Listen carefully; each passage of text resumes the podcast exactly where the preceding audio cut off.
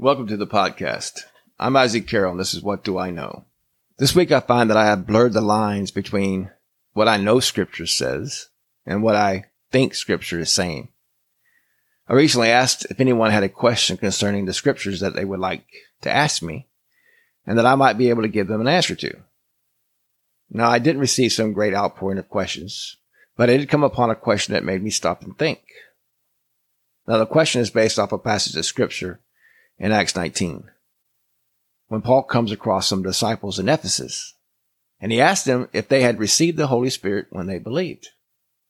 Now the question was, what did Paul see in these disciples that made him want to know if they had received the Holy Spirit? I was familiar with this passage of scripture, but I never really thought anything about it. But I had to admit, once this question was asked, it did seem kind of odd. I find that questions like these really don't get answers. I believe God puts this kind of stuff in the scriptures to get us to seek, to get us to search. And by searching, we become closer to God. We form a better relationship with our Father because we're seeking after Him. I think that's why scripture says, you will find me when you seek me with all your heart. Now, this question inspired me to do a podcast on the Holy Spirit. So I started writing guidelines, guidelines to a podcast about the difference between being sealed with the Spirit and being filled with the Spirit. This is the reason why I believe that Paul asked if they had received the Holy Spirit when he came across these disciples.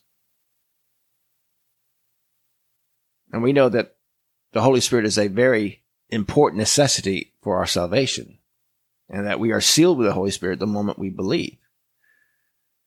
So let me give you some scripture so we can be in agreement on this before I move on. The first one will be in Ephesians 1, starting in verse 13. It says, And in him also, when you heard the word of truth, the gospel of your salvation, and believed in him, were sealed with the promised Holy Spirit, who is the guarantee of our inheritance until we acquire possession of it to the praise of his glory. The next one's in Acts, second chapter, starting in verse 38.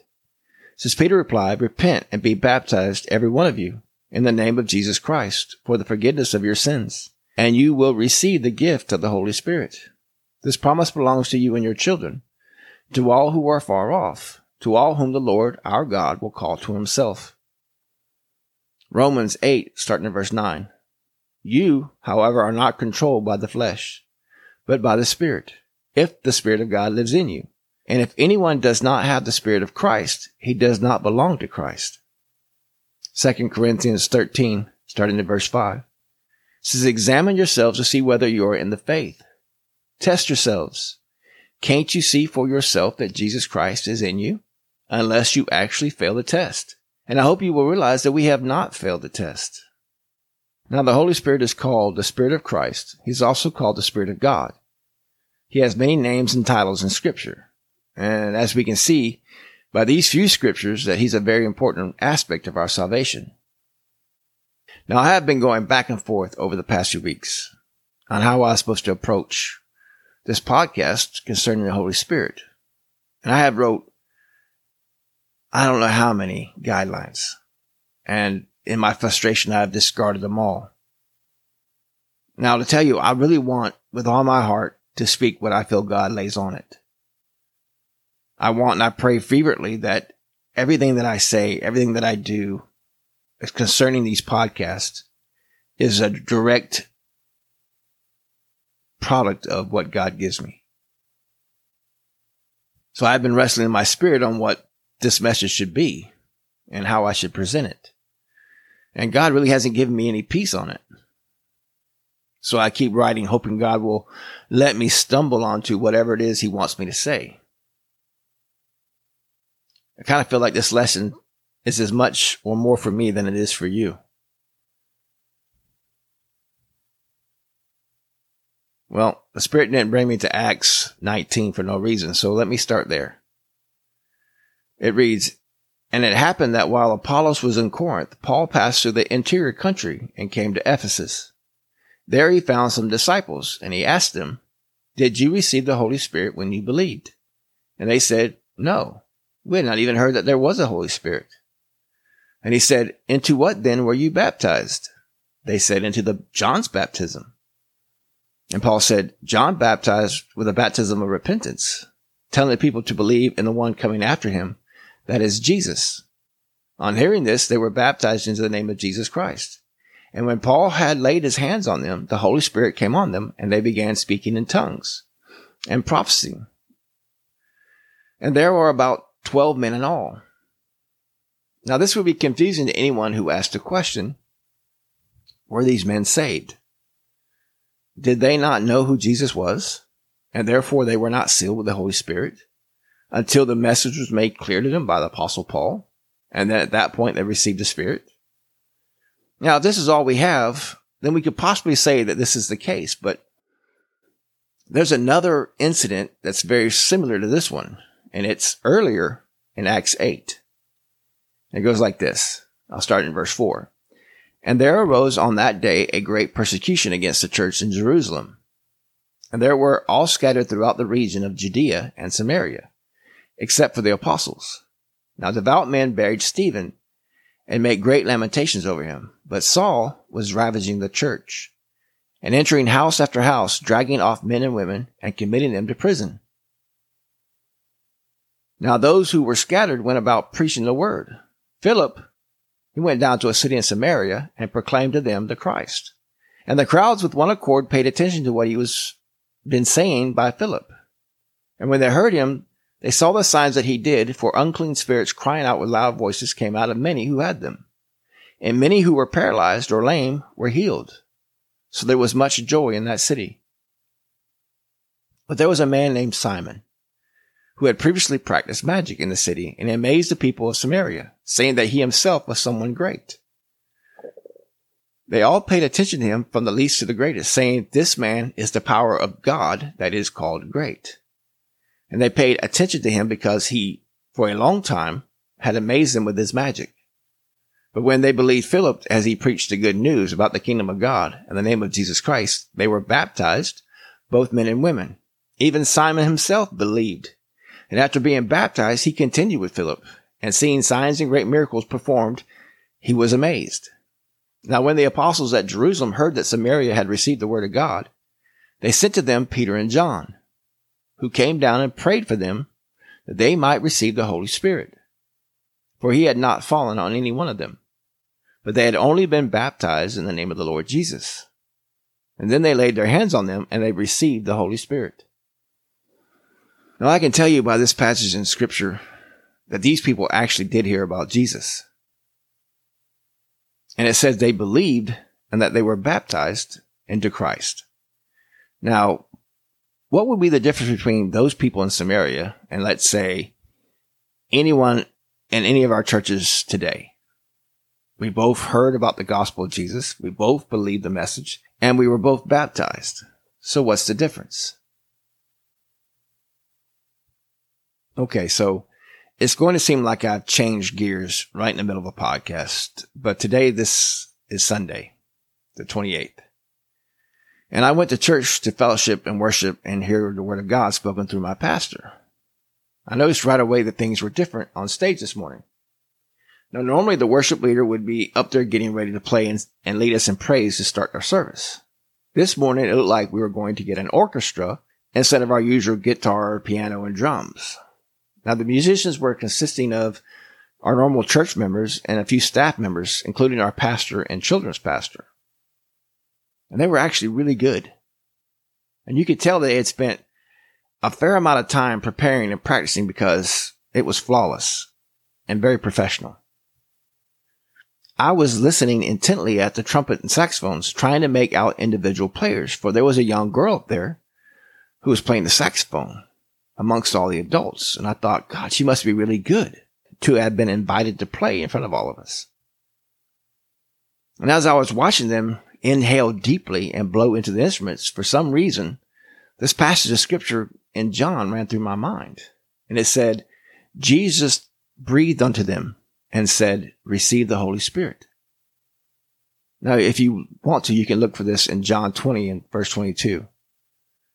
It was at this point that other scripture passages started passing through my mind. And as I sat there watching them breathe in to play, more things came to mind. The next passage of scripture was in Acts 17, verse 28. It says, For in him we live and move and have our being.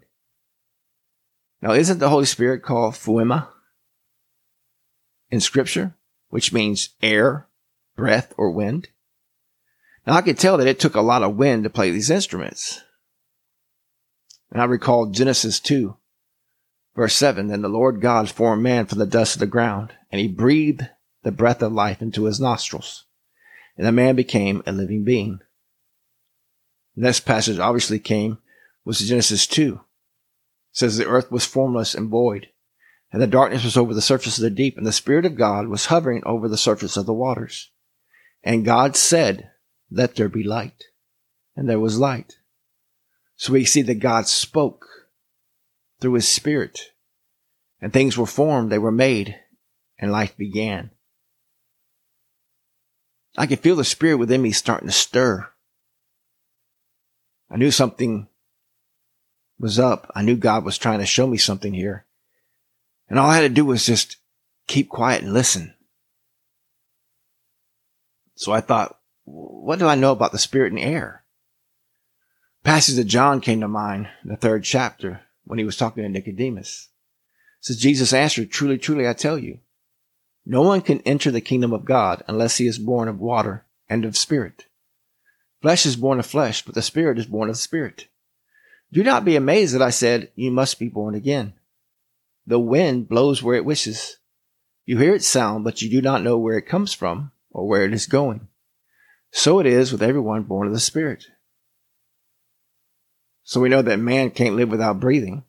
And we also know that the body without the Spirit is dead.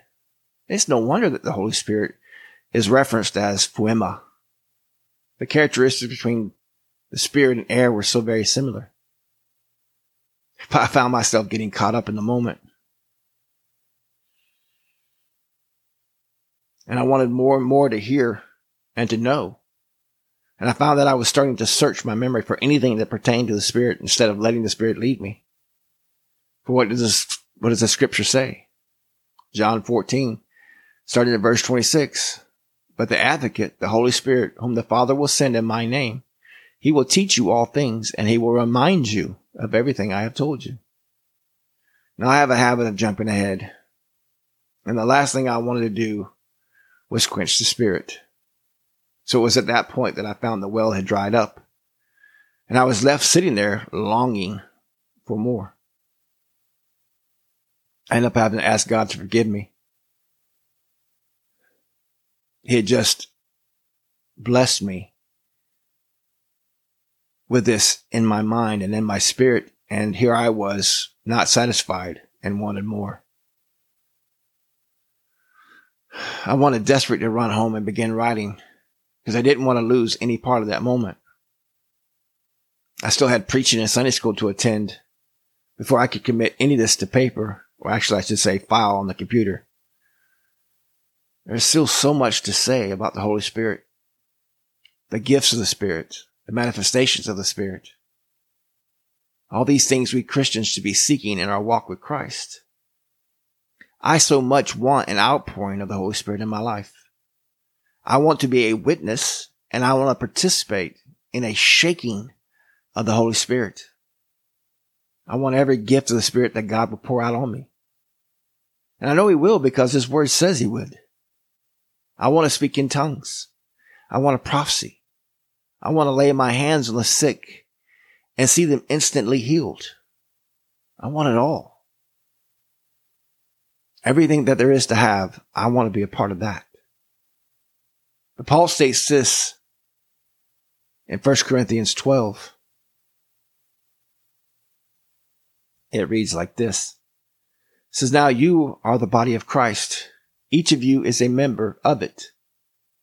And in the church, God has appointed first of all apostles, second prophets, third teachers, then workers of miracles, and those with gifts of healing of helping and administration and in various tongues. Then he asked these questions Are all apostles? Are all prophets? Are all teachers? Do all work miracles? Do all have the gifts of healing? Do all speak in tongues? Do all interpret? But eagerly desire the greater gifts. And now I will show you the most excellent way. If I speak in tongues of men and of angels, but I do not have love, I am only a ringing gong or a clanging cymbal. And if I have the gift of prophecy and can fathom all mysteries and all knowledge, and if I have faith as to move mountains, but I have not love, I have nothing.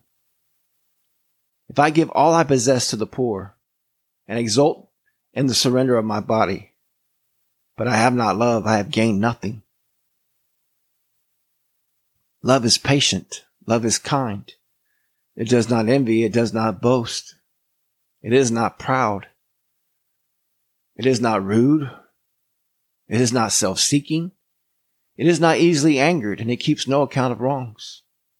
Love takes no pleasure in evil, but rejoices in the truth. Love bears all things. It believes all things. It hopes all things. It endures all things. Love never fails.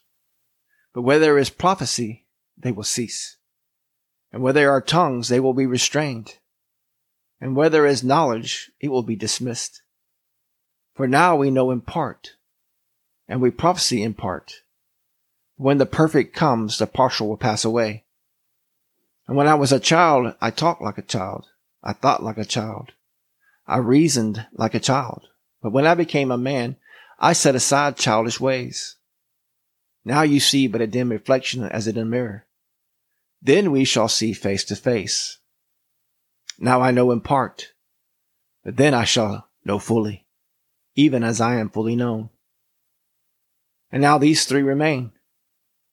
Faith, hope, and love. But the greatest of all these is love. So Paul is stating that, yes, I should desire gifts, but I should learn to love even more. For all these things are temporary, but love is eternal. And it says, much love covers over a multitude of sin. I never would have thought this journey would have panned out like this. I seriously thought God wanted me to speak and talk about the filling of the Holy Spirit.